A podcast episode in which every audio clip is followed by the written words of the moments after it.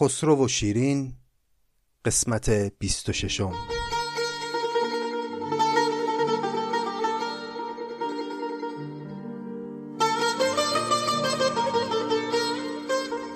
سلام. خوش آمدید به پنجاهمین قسمت از پادکست نظامی گنجوی.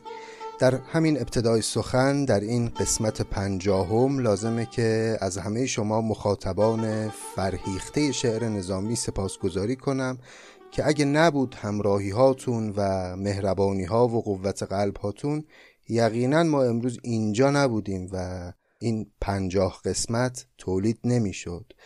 حقیقتا میگم کار تولید پادکست یه کار خیلی زمانبریه و بارها شده بین انبوه مشغله های کاری که هممون این روزها خیلی درگیرشیم برام یه وقتایی سخت بوده که بخوام این زمان رو صرف بکنم اما هر بار بازخوردهایی که ازتون دیدم و همدلی و لطفی که ازتون به سمت من اومده باعث شده که تنبلی رو کنار بذارم و ادامه بدم کار رو.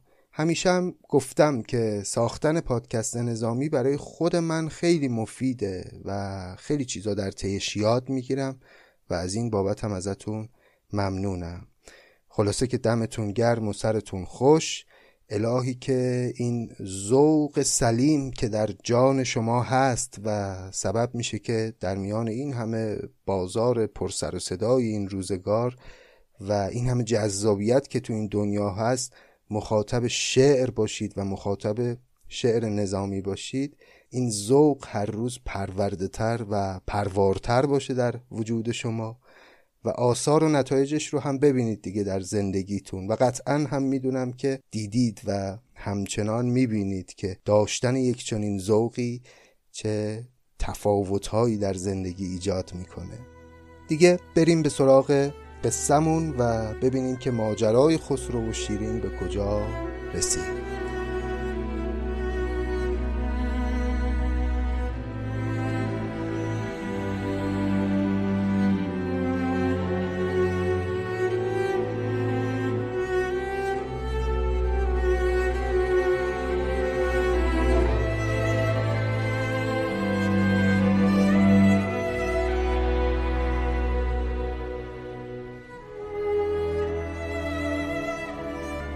خاطرتون هست دوستان که در قسمت قبل بعد از مرگ فرهاد اتفاقاتی در داستان افتاد. خسرو که پیدا شدن یک رقیب کلا باعث شده بود اتشش به شیرین چند برابر بشه خیلی لجش گرفته بود از اینکه شیرین با دلش راه نمی اومد. این شد که تصمیم گرفت یک نامه ای بنویسه به شیرین و تو اون نامه یادآوری بکنه بهش که من هنوز هستم و هنوز خواهان تو هم با همه این اتفاقایی که افتاده و در عین حال می‌خواست تو اون نامه ماجرای فرهاد رو هم یه جورایی به روی شیرین بیاره یه طوری که مثلا شرمندش بکنه. نامه یه لحن تعنه آمیز کنای آلودی داشت. اول مرگ فرهاد رو به شیرین تسلیت گفت بعد گفت که تو که این همه داری برای فرهاد ازاداری و ناراحتی می‌کنی خب حق داری. آدم برای کسی که دوستش داره و عاشقشه باید هم همین کارا رو بکنه. کنایه داشت حرفای خسرو. و بعد از این حرفا یه حرف خیلی خیلی سنگین تری زد. گفت که من نگران خودتم. البته همه این حرفا با یه لحن عاشقانه بود دیگه. گفت عزیزم من نگران خودتم. داری با خودت چیکار می‌کنی؟ اینقدر خودتو اذیت نکن. تویی که حالا داری اینقدر ناراحتی می‌کنی برا فرهاد. چه کاری بود که از اول یه رفتارهایی کردی که اون بیچاره رو به این روز انداختی؟ یعنی این سرنوشت تلخ فرهاد رو خسرو بی انصاف انداخت گردن شیرین. گفت که اگر تو دلبری نمی کردی برای فرهاد و امیدوارش نمی کردی با کارات اون بیچاره هم اینجور خودش رو به کشتن نمی‌داد. ابیات هم یادتونه خیلی کوبنده بود اینجا دیگه. ابیاتی که نظامی از زبان خسرو می‌گفت. چرا بایستش اول کشتن از درد؟ چو کشتی چند خواهی اندوهش خرد غمش میخور که خونش هم تو خوردی عزیزش کن که خارش هم تو کردی. خلاصه که در ادامه نامه هم خسرو باز با یه لحن ظاهرا مهربان اما در واقع آلوده به تعنه و کنایه مدام سعی می‌کرد که دلداری بده به شیرین. و سعی می‌کرد که هی به او یادآوری کنه که من هستم و هنوز دوستت دارم و اگر فرهاد شد شیرین بماناد چه باک از زرد گل نسرین بماناد. یعنی خدا رحمت کنه فرهاد رو. ولی حالا که دیگه او مرده قصه نخور و الهی که تو جانت برقرار باشه و بمونی و من همینجوری عاشقت باشم. نامه که به دست شیرین رسید اول کلی ذوق کرد طبیعتا که خسرو براش نامه فرستاده. ولی وقتی خون نامه رو دلش شکست و یه قصه ای به قصه هاش اضافه شد. دلش می‌خواست همونجا یک جواب کوبنده ای برای خسرو بنویسه اما این بار خودداری کرد چون می‌دونست که بالاخره خسرو هم حق داره دیگه ناراحت باشه مخصوصا با وقایعی که سر فرهاد اتفاق افتاد.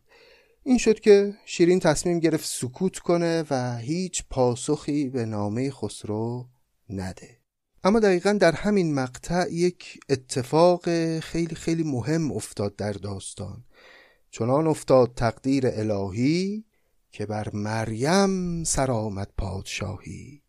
مریم دختر قیصر روم و همسر رسمی خسرو پرویز از دنیا رفت. و به این ترتیب تنها مانعی که بین خسرو و شیرین وجود داشت برای اون ازدواج رسمی دیگه وجود نداشت و از میان رفته بود. خسرو اگرچه یه ماهی لباس سیاه پوشید و در ظاهر ازادار بود برای مریم اما چندان هم در دل ناراحت نبود.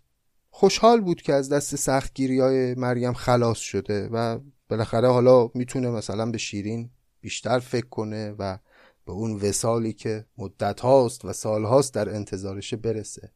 شیرین هم این خبر رو که شنید اونم یه حال دوگانه ای داشت. از طرفی خوشحال شد که دیگه رقیبی در میان نیست و خب از طرفی هم به هر حال مرگ یک انسان جای خوشحالی نداشت. شیرین هم به احترام خسرو یک ماه مجلس شادی و خوشی خودش رو تعطیل کرد و حرمت اعضای مریم رو نگه داشت.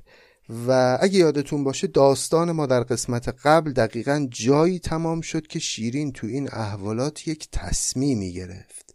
چه تصمیمی؟ تصمیم گرفت که حالا که شرایط عوض شده با یه مدتی تأخیر جواب اون نامه آمیز خسرو رو بهش بده. دلش تخم هوس فرمود کشتن جواب نامه خسرو نوشتن. سخنهایی که او را بود در دل فشاند از تیرگی چون دانه در گل. حرفایی رو که مدتها شیرین در دلش نگه داشته بود و در واقع فرو خورده بود و خیلی سنگین شده بود رو دلش این حرفا رو تصمیم گرفت بریزه بیرون در قالب یک نامه. و حالا دیگه بشنویم ادامه داستان رو از زبان حکیم نظامی گنجوی.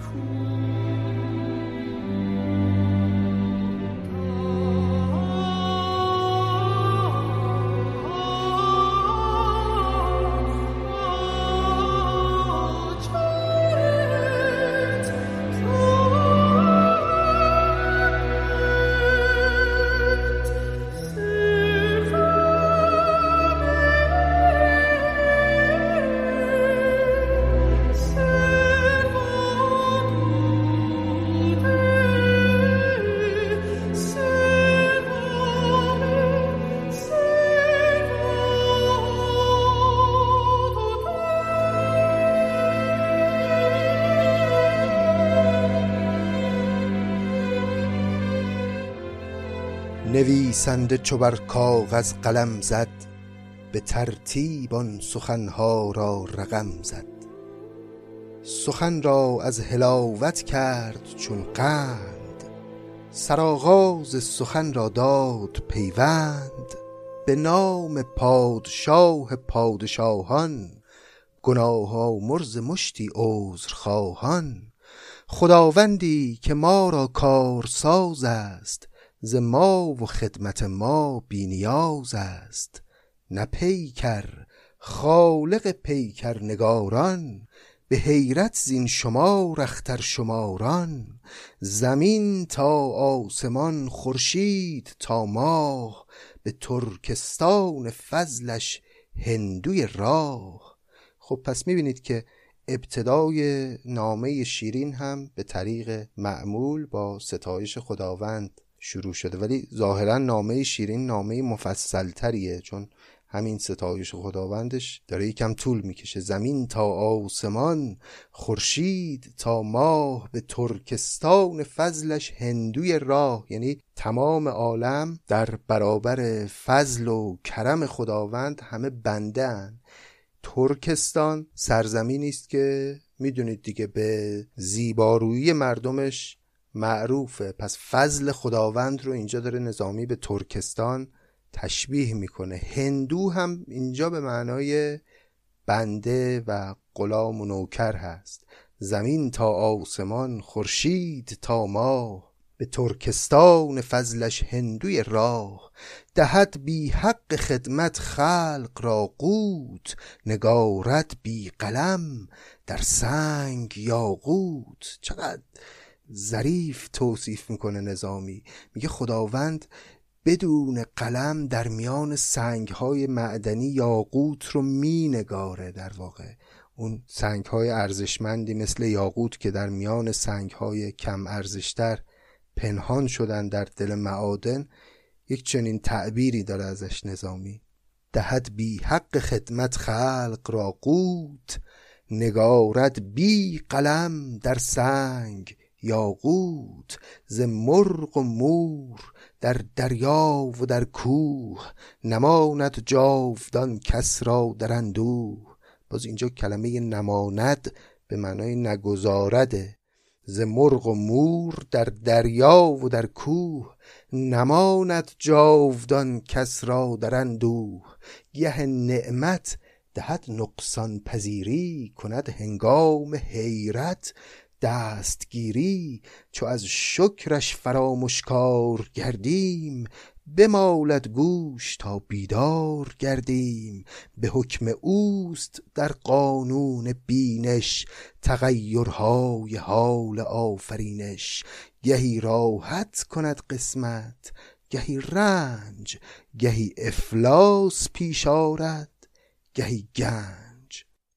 این کلمه افلاس هم به معنای تنگ دستی و توهی دستیه خداوند گاهی به انسانها رنج و افلاس میده گاهی گنج و راحت. گهی راحت کند قسمت گهی رنج. گهی افلاس پیش آرد گهی گنج. این حرفا رو که شیرین داره می‌زنه و این گونه ستایش پروردگار یه جورایی مقدم چینی هم هست برای اینکه وارد بحث اصلی خودش بشه. داره به اون تغییرهای حال آفرینش اشاره می‌کنه و به اون چرخ خوردنهای روزگار داره اشاره می‌کنه که از اینجا دیگه گریز بزنه به ماجرای خودشون. جهان را نیست کاری جز دورنگی. گهی رومی نماید گاه زنگی.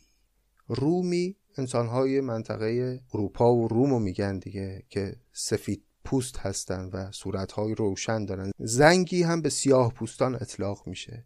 میگه دنیا گاهی رومی نشون میده گاهی زنگی گاهی سیاه گاهی سفیده. دو رنگ یه جور نیست در حال تغییره. جهان را نیست کاری جز دورنگی گهی رومی نماید گاه زنگی. گه از بیداد این آن را دهد داد.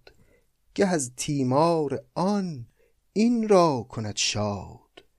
چه خوش گفتا لهاووری به توسی که مرگ خر بود سگ را عروسی. خب از اینجا دیگه خیلی جدی شیرین وارد بحث شد.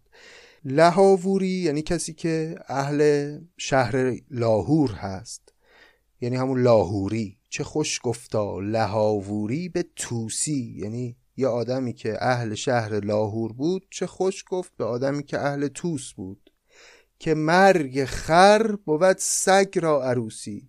یعنی اگر یک موجود بیارزشی از دنیا رفت کی خوشحال میشه؟ سگ خوشحال میشه. یعنی اون کسی که برای مرگ او خوشحالی می‌کنه او خودش هم موجود بیارزشی است. حالا طرفداران حقوق حیوانات خیلی معترض نشن اینجا به نظامی. با معیارهای زمانه خودش باید هر کسی رو سنجید. دیگه بارها درباره این موضوع سخن گفتیم قبلا.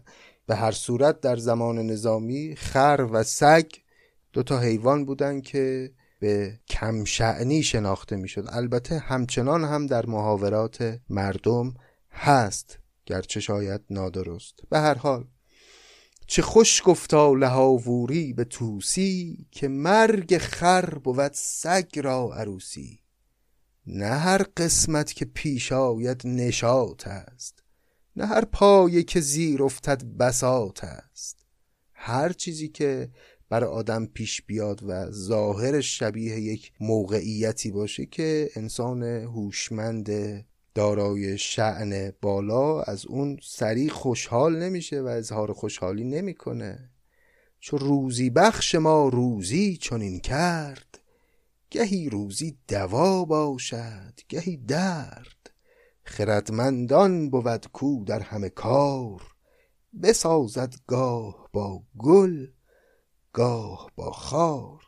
انصافا همیشه شیرین در بهرهمندی از حکمت و یه جور بینش اندیشمندانه یه قدم از خسرو جلوتره. تو همین نامه ای که می‌دونیم نظامی هم اولش گفت که شیرین از روی تیرگی و سبکی داره می‌نویسه و یه جور عقدگشایی قصد داره بکنه. می‌بینید خیلی اندیشمندانه وارد شده و بحث رو از کجا چقدر هوشمندانه شروع کرده و از این در وارد شده که اگر مریم مرد کی گفته که من باید الان خوشحال باشم یا تو باید خوشحال باشی؟ مرگ خر بود سگ را عروسی. اگر یک موجود بیارزشی مرد انسانی که دارای جایگاهی هست او نه خوشحال میشه و نه ناراحت. جهاندار مهین خورشید آفاق که زد بر فرق هفت و رنگ ششتاق جهان دارد به زیر پادشاهی. سری و با سری صاحب کلاهی. می‌بینید لحن شیرین هم کاملا ستایش آمیزه در مقابل خسرو داره. قدرت و شکوه پادشاهی او رو توصیف می‌کنه. میگه جهاندار مهین خورشید آفاق که زد بر فرق هفت رنگ ششتاق ششتاق یه نوع خرگاه و چادریه که بزرگان برپا می‌کردن. و شیرین داره میگه خسرو پادشاهیه که بر بالای ستارگان بر فرق هفت و رنگ خیمه پادشاهی خودش رو بنا می‌کنه. جهان دارد به زیر پادشاهی سری و با سری صاحب کلاهی. بهشت از حضرتش میادگاهی است ز باغ دولتش توبا گیاهی است. در این دوران که مه تا ماهی او راست ز ماهی تا به ماه آگاهی او راست. خبر دارد که روز و شب درنگ است نوالش گه شکر گاهی شرنگ است. در این صندل سرای آبنوسی گهی ماتم بود گاهی عروسی. عروس شاه اگر در زیر خاک است عروسان دگر دارد. چه باک است؟ شروع کرد دیگه. اون نیش اصلی رو اینجا شیرین زد به خسرو. این همه ستایش کرد خسرو رو و در نهایت رسید به اینجا که تویی که پادشاهی هستی که از همه چی خبر داری و هیچ جنبنده ای از مه تا به ماهی از زیر ذربین تو کنار نمیره که اینجا هم داره یه کنایه هم می‌زنه که آمار منو می‌گرفتی که کجا رفتم و کجا نرفتم و اینا. تو که از همه چی خبر داری خبر دارد که روز و شب دورنگ است. نوالش گه شکر گاهی شرنگ است. شرنگ یعنی زهر. نوال هم یعنی هدیه یا بخشش. میگه پادشاه خبر داره که روز و شب یعنی روزگار دو رنگه و یه جور نیست همیشه. گاهی به آدمی شکر میده گاهی زهر. در این صندل سرای آبنوسی گهی ماتم بود گاهی عروسی. عروس شاه اگر در زیر خاک است عروسان دگر دارد چه باک است؟ اگه عروست از دنیا رفت قصه نخور تو که کم نداری از اون عروسا. تو که از این زنها کم در حرم سرای خودت نداری. از همینجا شروع کرد تعنه زدن به خسرو. فلک زان داد بر رفتن دلیریش که بود آگهز شاه و زود سیریش. از او به گرچه شهر همدمی نیست شهنشه زود سیر آمد. غمی نیست.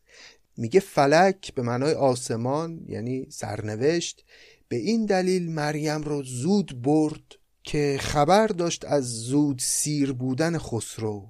فلک زان داد بر رفتن دلیریش. یعنی به اون دلیل مریم رو سریع برد از این دنیا که بود آگهز شاه و زود سیریش.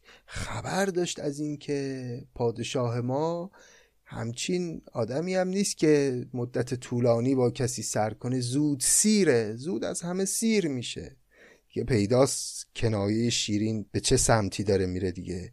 یعنی همونطوری که از من شیرین زود سیر شد و پای عهدهایی که با من بست نموند همونطور از مریم هم زود بنا بود سیر بشه. به خاطر همین سرنوشت زود مریم رو برد. از او به گرچه شهر همدمی نیست. شهنشه زود سیر آمد غمی نیست. نظر بر گلستانی دیگر آرد و از او به دلستانی در برارد قصه نداره که اگر عروس پادشاه از دنیا رفته چیزی که زیاد عروس نظر بر گلستانی دیگر آرد و از او به دلستانی در برارد یکی از اون بهتر رو در آغوش می‌گیره. دریغان است کان لعبت نماند وگرنه هر که ماند عیش راند مرنج ای شاه نازک دل بدین رنج که گنج است آن صنم در خاک به گنج قصه نخور اون بانویی که از دست دادی مثل گنج بود. اما خب گنج جاش زیر خاک دیگه. گنج رو که روی خاک نگه نمیدارن. اینجا هم اون خشم شیرین به مریم پیداست دیگه. بعد این نازک دل هم که میگه به خسرو خود اینم به نظر من یه تعنه ای توشه. یعنی تو شاه بودنت هم همچین شاه بودنی نیست. همش دنبال خانوما هستی. نازک دلی شاه که نباید اینجور باشه. مرنج شاه نازک دل بدین رنج که گنج استان سنم در خاک به گنج. مخور غم. کادمی غم بر نتابد. چو غم گفتی زمین هم بر نتابد. باز می‌بینید یکی به نل می‌زنه یکی به میخ. میگه تو حرف غم که بزنی هیچکی نمی‌تونه تحمل بکنه. حیف تو که بخوای غم بخوری. نه تنها ما زمین هم بر نمیتابه که تو بخوای قصدار باشی. مخور غم کادمی غم بر نتابد. چو غم گفتی زمین هم بر نتابد. برنجد نازنین از غم کشیدن نسازد نازکان را غم چشیدن. باز متلک و انداخت. انانان به که از مریم بتابی که گر ایسا شوی گردش نیابی. اگه ایسا هم بشی دیگه مریم رو پیدا نمی کنی. باید فراموشش کنی. می‌بینید تو این حرفای شیرین یه بیانصافی هم هستا خب خسرو که علاقه قلبی که به مریم نداشته ولی شیرین یه جوری داره حرف می‌زنه که انگار خسرو خیلی ناراحت مثلا از مرگ مریم. در صورتی که می‌دونیم دیگه خسرو علاقه ای به مریم نداشته ولی ظاهرا شیرین نمیپذیره اینو. میگه اگه واقعا تو علاقه به او نداشتی و اگر واقعا عشقت من بودم چرا کاری نکردی در تمام این مدت؟ حالا دیگه قضاوتش با من و شما شنونده نمی‌دونیم. ادامه بدیم داستان رو ببینیم به کجا می‌رسیم. اگر در تخت رفتان نازنین جفت به ترک تخت شاهی چون توان گفت؟ به می بنشین ز مژگان می چه ریزی غمت خیزد گر از غم بر نخیزی. اگه اون یار نازنینتون نازنین جفتت رفت در تخته تابوت حالا به این بهونه که نمیشه تا ابد نیای و بر تخت شاهی ننشینی. اگر در تخت رفتان نازنین جفت به ترک تخت شاهی چون توان گفت؟ به می بنشین بشین شادی کن می بخور. ز مژگان می چه ریزی؟ تا کی می‌خوای شراب از مژگانت جاری کنی؟ به این معنا که تا کی می‌خوای خون گریه کنی در قصه مریم؟ حالا خسرو بیچاره کی خون گریه کرده در غم او؟ به می بنشین ز مژگان می چه ریزی؟ غمت خیزد گر از غم بر نخیزی. اگه از سر سفره غم بلند نشی و غم بلند میشه و تو رو زمین می‌زنه. نه هر کش پیش میری پیش میرد. بدین سختی غمی در پیش گیرد. هر کسی که یک پیشمرگی از پیشمرگانش بمیره براش که انقدر قصه نمی‌خوره. توزی کو مرد و هر کو زاد روزی به مرگش تن بباید داد روزی. توزی یعنی تو زندگی کن. توزی کو مرد و هر کو زاد روزی به مرگش تن بباید داد روزی. تو زندگی کن. چرا؟ چون او مرد و هر کسی که یه روزی هم به دنیا میاد باید آماده باشه که روزی تن به مرگ بده و این حقش بوده و مرگ حقه و او هم مرده و به این بهانه نباید زندگی رو تعطیل کنی. به نالیدن مکن بر مرد بیداد که مرده صابری خواهد نه فریاد. چو کار کال بد گیرد تباهی نه درویشی به کار آید نه شاهی. ز بهر چشمه ای مخروش و مخراش ز فیض دجله گو یک قطره کم باش. به شادی بر لب شط جام جم گیر کهن زنبیلی از بغداد کم گیر.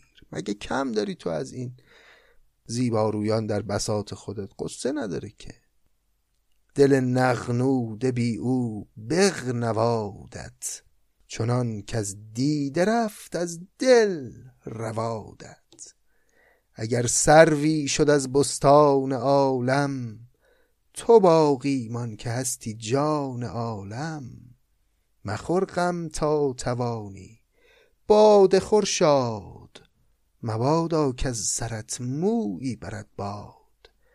اگر هستی شود دور از تو از دست به حمدالله چو تو هستی همه هست. حالا تا اینجای نامه وقتی آدم می‌خونه فکر می‌کنیم که شیرین خب داره متلکاشو میندازه و تنهاش رو می‌زنه و قصدش اینه که بگه که خب حالا اگر منو دوست داری من هستم دیگه. اما از اینجا به بعد یه خورده بیره تر از قبل میشه شیرین. میگه که تو در قدری و در تنها نکوتر. تو لعلی لعل بی همتا نکوتر به تنهایی قناعت کن چو خورشید که همسر شرک شد در راه جمشید. اگر با مرغ باید مرغ را خفت تو سیمرغی بود سیمرغ بی جفت. چی داره میگه؟ داره میگه که قصه نخور اگه تنها موندی اگه جفتی نداری همسری نداری اشکالی نداره. اصلا شایسته تو همین بی همسر بودنه چون تو مرواریدی مروارید که دوقلو نمیشه. باید تک باشه. تو درقدری و در تنها نکوتر. تو لعلی لعل بی همتا نکوتر. در تمام ابیات بعدی هم با مثالهای مختلف داره همین معنا رو میگه که به تنهایی قناعت کن چو خورشید که همسر شرک شد در راه جمشید. تو که یک پرنده معمولی نیستی که یک جفتی برا خودت داشته باشی. تو سیمرغی اگر با مرغ باید مرغ را خفت. تو سیمرغی بود سیمرغ بی جفت مرنجر با تو آن گوهر نماند. تو کانی کان ز گوهر در نماند. سر آن بهتر که او همسر ندارد. گوهر آن به که هم گوهر ندارد. کلمه سر اینجا به معنای همون پادشاه یا سرور یا آدمی که رهبری یک مجموعه رو در اختیار داره. سر آن بهتر که او همسر ندارد. گوهر آن به که هم گوهر ندارد گراهوی ز صحرا رفت بگذار که در صحرا بود زین جنس بسیار. باز این مسئله رو پیش کشید شیرین. وگر یک دانه رفت از خرمن شاه فدا بادش فلک با خرمن ما گلی گر شد چه باید دید خاری؟ عوض باشد گلی را نوبهاری. یه گل اگه از دم و دستگاه تو رفت به جاش می‌تونی یه بهار برای خودت دست و پا بکنی. بوتی گر کسر شد کسرا بماناد. غم مریم مخور عیسی بماناد. این نامه کوبنده و تلخ و رنجاور شیرین بود که خدا می‌دونه خسرو که بخونه چه حالی خواهد شد. یعنی انصافا گفتیم که نامه خسرو چقدر تعن آمیز بود. اون دو سه تا بیتش بود که خیلی سنگین بود تیکه هاش اما خدا وکیلی نامه شیرین خیلی سنگین تر و سخت تر و کوبنده تر بود. همیشه تو این بدبستون های گفت و شنودی شیرین تا حدی دست بالا رو داره. هم یه خورده حکیمتره یه خورده انگار شخصیتش این شخصیت پردازی که نظامی برای ما کرده شخصیت شیرین یه خورده شخصیت عمیقتریه به نسبت خسرو و وقتی که دیگه بخواد وارد کارزار سخن سرایی بشه می‌زنه طرف مقابل رو هیچی باقی نمی‌ذاره دیگه. حالا هم دیدیم که به این صورت یک چنین نامه برای خسرو نوشت.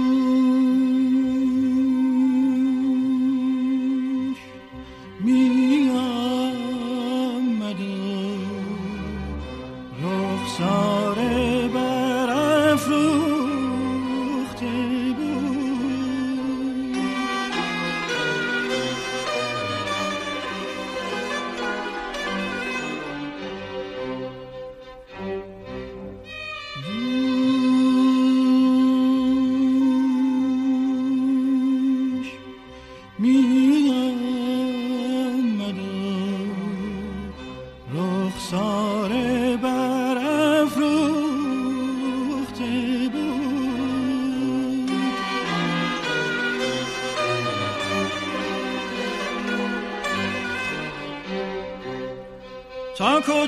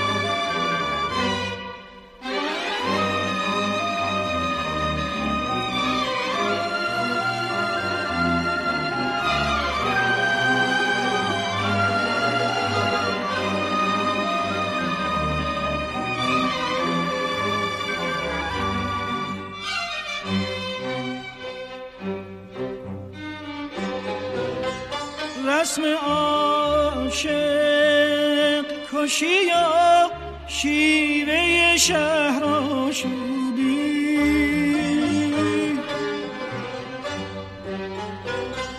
رسم آشق کشی یا شیوه شهر؟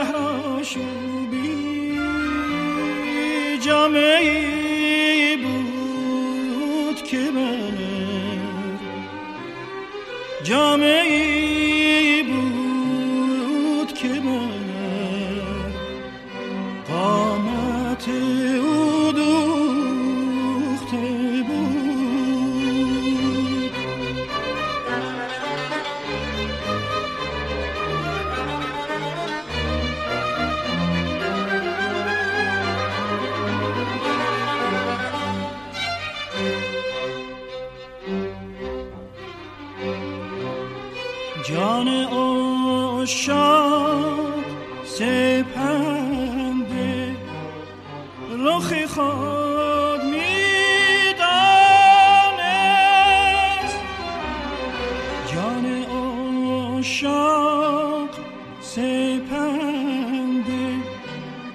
رخ خود می دانست آتش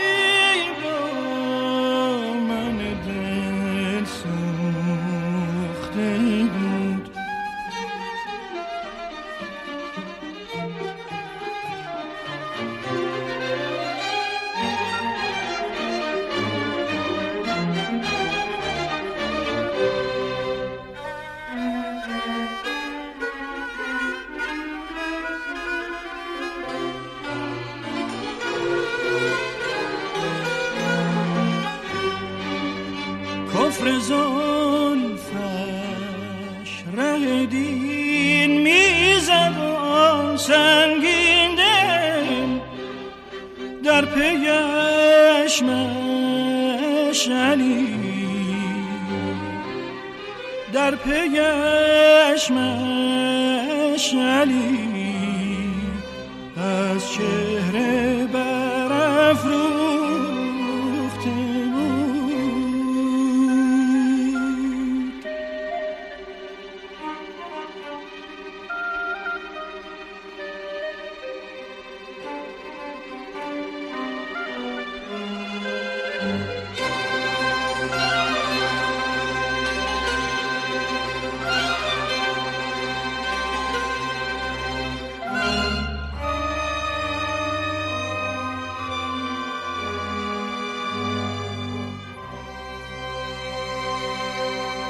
چو خسرو نامه شیرین فروخواند.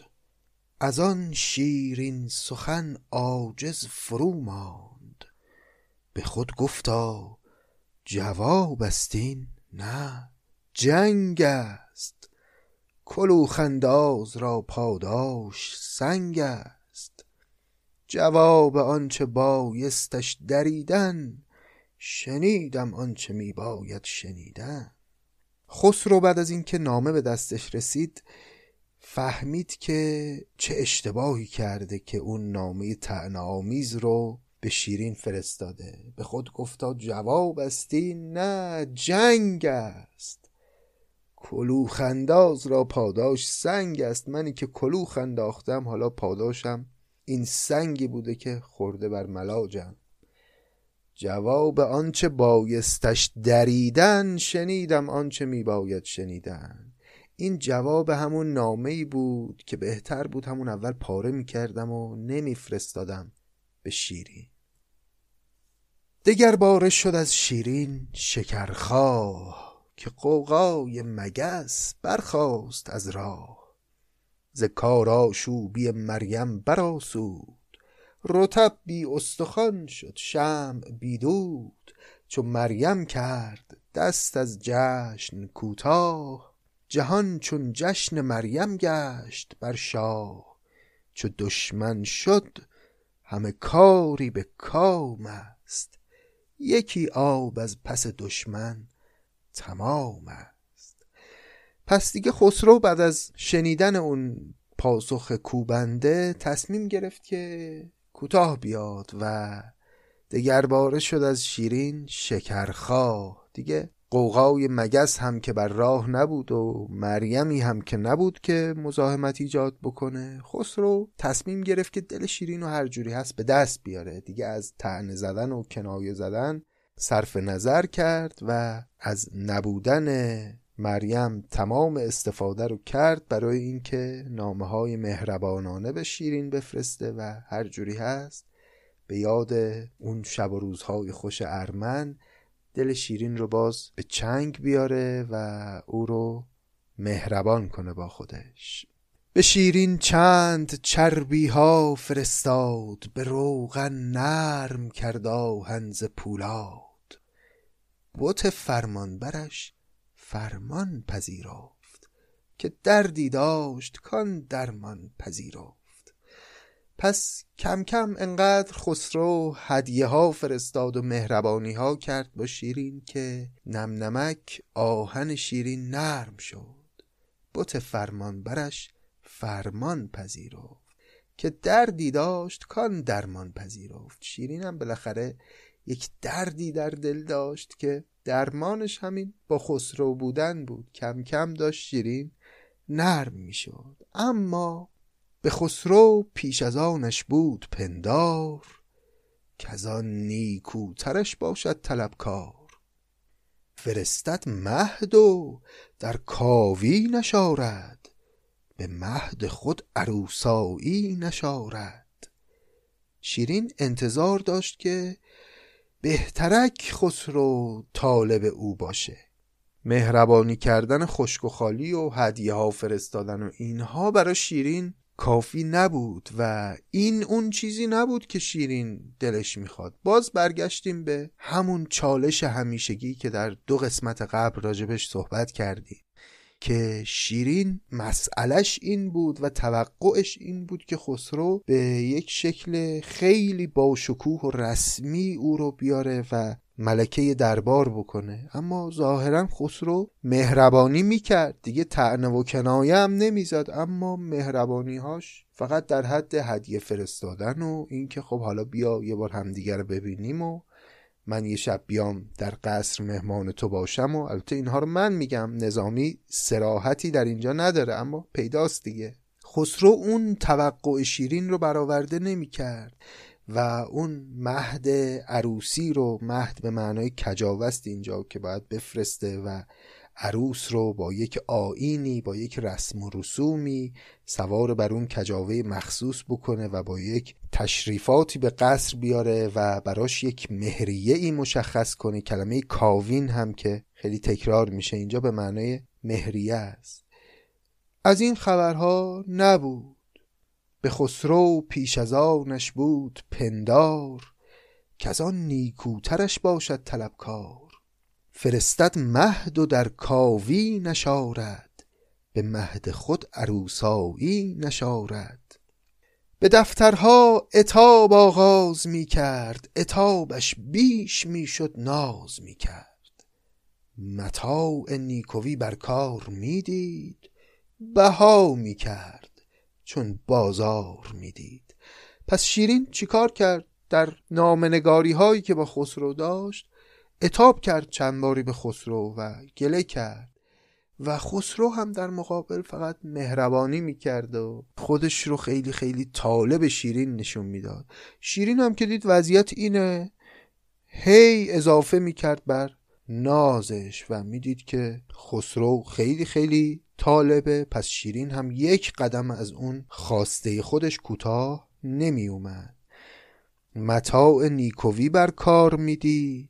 بها می‌کرد چون بازار می‌دید. می‌دید بازارش گرمه هی قیمت خودشو بالاتر می‌برد و حاضر نمی‌شد که به اون شکلی که خسرو دلش می‌خواد با هم رابطه ای داشته باشن. یعنی در واقع روز از نو روزی از نو دیگه. متا از مشتری یابد روایی به دیده قدر گیرد روشنایی. ز بهر سود خود این پند بنیوش متاعی کان بنخرند از تو مفروش. اینم تو پرانتز نظامی داره به ما میگه. در آن دیده است دولت سودمندی که چون یابی روایی در نبندی.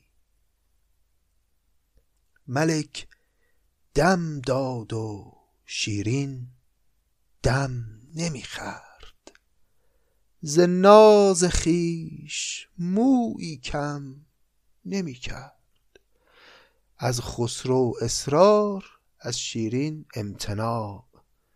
که من عروس تو نخواهم شد مگر به آینی تمام. و خسرو هم حالا از روی اون غرور پادشاهانه است و برای تنبیه شیرین در ماجرای فرهادی که شیرین رو دعوت نمی‌کنه به شکل رسمی و برای ازدواج رسمی. به این دلیل یا نه شایدم به دلیل اینکه تازه از یک ازدواج دیگه ای فارغ شده از دست یک همسر سختگیری مثل مریم تازه خلاص شده و حوصله زنداری نداره تو این شرایط. به هر یک از این دو دلیل واقعا ممکنه باشه که خسرو تن نمیده به خواسته دل شیرین. البته می‌تونه به هر دو دلیل هم همزمان باشه. چو عاجز گشت از آن ناز به خروار نهاد اندیشه را بر چاره کار که یاری مهربان آرد فراچنگ به رهواری همی راند خر لنگ. پس دیگه خسرو خسته شد از ناز کشیدن و بیمحلی دیدن و تصمیم گرفت که یه فکری بکنه. فکری هم که کرد این بود که بیمحلی کنه اولا به شیرین و ثانیا این که یک یاری بیاره در کار کنه. همون جوری که خودش وقتی فرهاد اومد به میدون خیلی خیلی اتشش به شیرین بیشتر شد و سخت شده بود تحمل کردن این دوری. با خودش گفت که خب حالا یه یاری بیاریم که شیرین حسادتش تحریک بشه و راضی بشه که بالاخره اونجوری که من می‌خوام با من باشه. خب مریم حالا قبلا بود اما مریم که حقیقتا یک یاری نبود برای خسرو. شیرین هم می‌دونست که خسرو مریم رو دوست نداره. اما خسرو این دفعه می‌خواد یه یار مطلوب بیاره در کار. چو عاجز گشت از آن ناز به خروار نهاد اندیشه را بر چاره کار که یاری مهربان آرد فراچنگ. به رهواری همی راند خر لنگ. یعنی خر لنگ و وقتی می‌خوان راش ببرن یه خر رهواری که خوب راه میره رو میندازن جلو این خره به هوای اون میاد. یه خورده داره تو ذهن خسرو سیر می‌کنه اینجا نظامی دیگه و از دید او داره به مسائل نگاه می‌کنه. سر و کاری ز بهر خیش گیرد سر از کاری دیگر در پیش گیرد. دیگه تصمیم گرفت خسرو بیش از این ناز شیرین رو نکشه. سر و کارش به کار مملکتی باشه و خودش رو مشغول مسائل دیگر بکنه. حالا اگر شد یه یار دیگری هم بیاره و اینجوری بیشتر حسادت شیرین رو تحریک بکنه. زهر قومی حکایت باز می جوست نگیرد مرد زیرک کار خود سوست این تصمیمیه که خسرو در این مرحله از داستان گرفته و تصمیم داره که اولا دیگه بیش از این ناز شیرین رو نکشه و توجه به شیرین نکنه و خودش رو سرگرم کنه ثانیا به مسائل دیگه و کارهای مملکتی و در عین حالم زهر قومی حکایت باز میجست. نگیرد مرد زیرک کار خود سوست در این حال از قومهای مختلف و شهرهای مختلف هم حال و احوال می‌پرسه و شرایط این شهرها رو داره بررسی می‌کنه ببینه اگه بخواد یه وقتی یه یاری پیدا بکنه که بتونه حس حسادت دختر مغروری مثل شیرین رو برانگیخته بکنه از کجا بره یه زنی بگیره خوبه یا یه کسی رو بیاره خوبه؟ به هر حال بعد از مدت ها یک فرصت خیلی خوبی پیش اومده بود برای اینکه ما هم بهرهمند بشیم از یک وسالی که شیرین و خسرو با هم داشته باشن اما این اتفاق باز نیفتاد و دقت داشته باشیم که شیرین شرایط خوبی نداره. شیرین در یک قصر سنگی بد آب و هوا دور از وطن خودش و در یک شرایط نابسامان نامستقری به سر می‌بره و زندگی در اون قصر هر روزش برای شیرین تلخ و سخته اونم در شرایطی که این همه آوارگی و انتظار کشیده و در شرایطی که ماجرای تلخ فرهاد رو از سر گذرونده و روزگار هرچی که میگذره مسلما بر شیرین سختتر و تنگتر خواهد شد. اما خسرو داره پادشاهیشو می‌کنه. نشسته اونجا بر مسند قدرت و داره مملکت رو اداره می‌کنه. پادشاه موفق قوی مسلطی هم هست. از انواع عیش ها و خوشی ها هم قطعا بهرهمنده.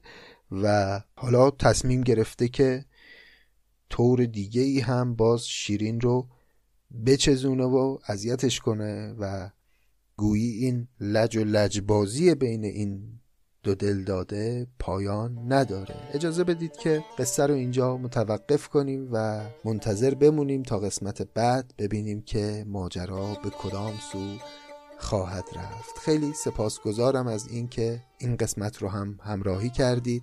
امیدوارم لذت برده باشید از داستان و روز و روزگار بر شما خوش باد تا ادامه داستان.